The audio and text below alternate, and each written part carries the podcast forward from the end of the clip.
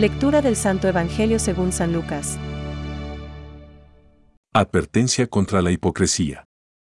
Mientras tanto se reunieron miles de personas hasta el punto de atropellarse unos a otros.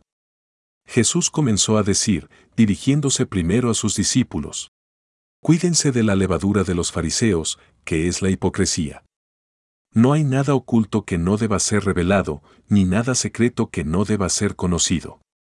Por eso, todo lo que ustedes han dicho en la oscuridad, será escuchado en pleno día. Y lo que han hablado al oído, en las habitaciones más ocultas, será proclamado desde lo alto de las casas. A ustedes, mis amigos, les digo.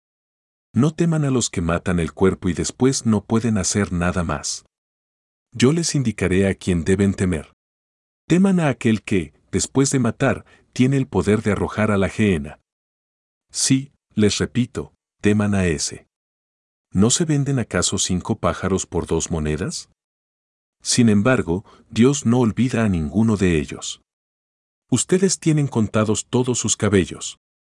No teman, porque valen más que muchos pájaros. Es palabra de Dios. Te alabamos, Señor. Reflexión. No temáis. Valéis más que muchos pajarillos. Hoy contemplamos a nuestro Señor Jesucristo dirigiéndose a las gentes después de haberse confrontado con las autoridades religiosas judías, es decir, los fariseos y los escribas. El Evangelio nos cuenta que el gentío era tan grande que se pisaban unos a otros. Ahí queda claro que estaban hambrientos de la palabra de Jesús, el cual hablaba con tan extraordinaria autoridad a sus líderes religiosos. Pero San Lucas nos informa que antes de nada, Jesús empezó hablando a sus discípulos diciendo, Guardaos de la levadura de los fariseos, que es la hipocresía.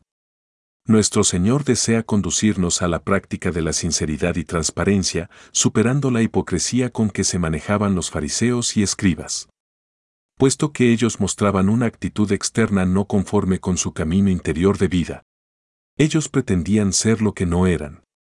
Es contra esto sobre lo que Jesucristo nos quiere prevenir en el Evangelio de hoy cuando dice, Nada hay encubierto que no haya de ser descubierto ni oculto que no haya de saberse.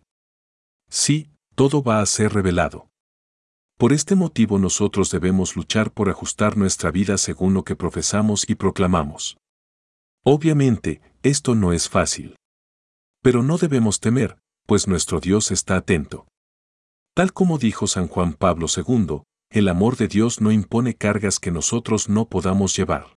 Porque para todo lo que Él nos pida, Él nos proveerá de la ayuda necesaria. Nada ocurre sin que Él lo conozca. Incluso nuestros cabellos están contados. Sí, nosotros tenemos un precio ante Dios. No tengamos miedo, pues su amor no tiene límites. Señor, concédenos la sabiduría para llevar bien nuestra vida hacia las exigencias de nuestra fe, incluso en medio de las dificultades de este mundo. Amén. Pensamientos para el Evangelio de hoy. No temáis a ningún enemigo exterior. Véncete a ti mismo y el mundo está vencido. San Agustín.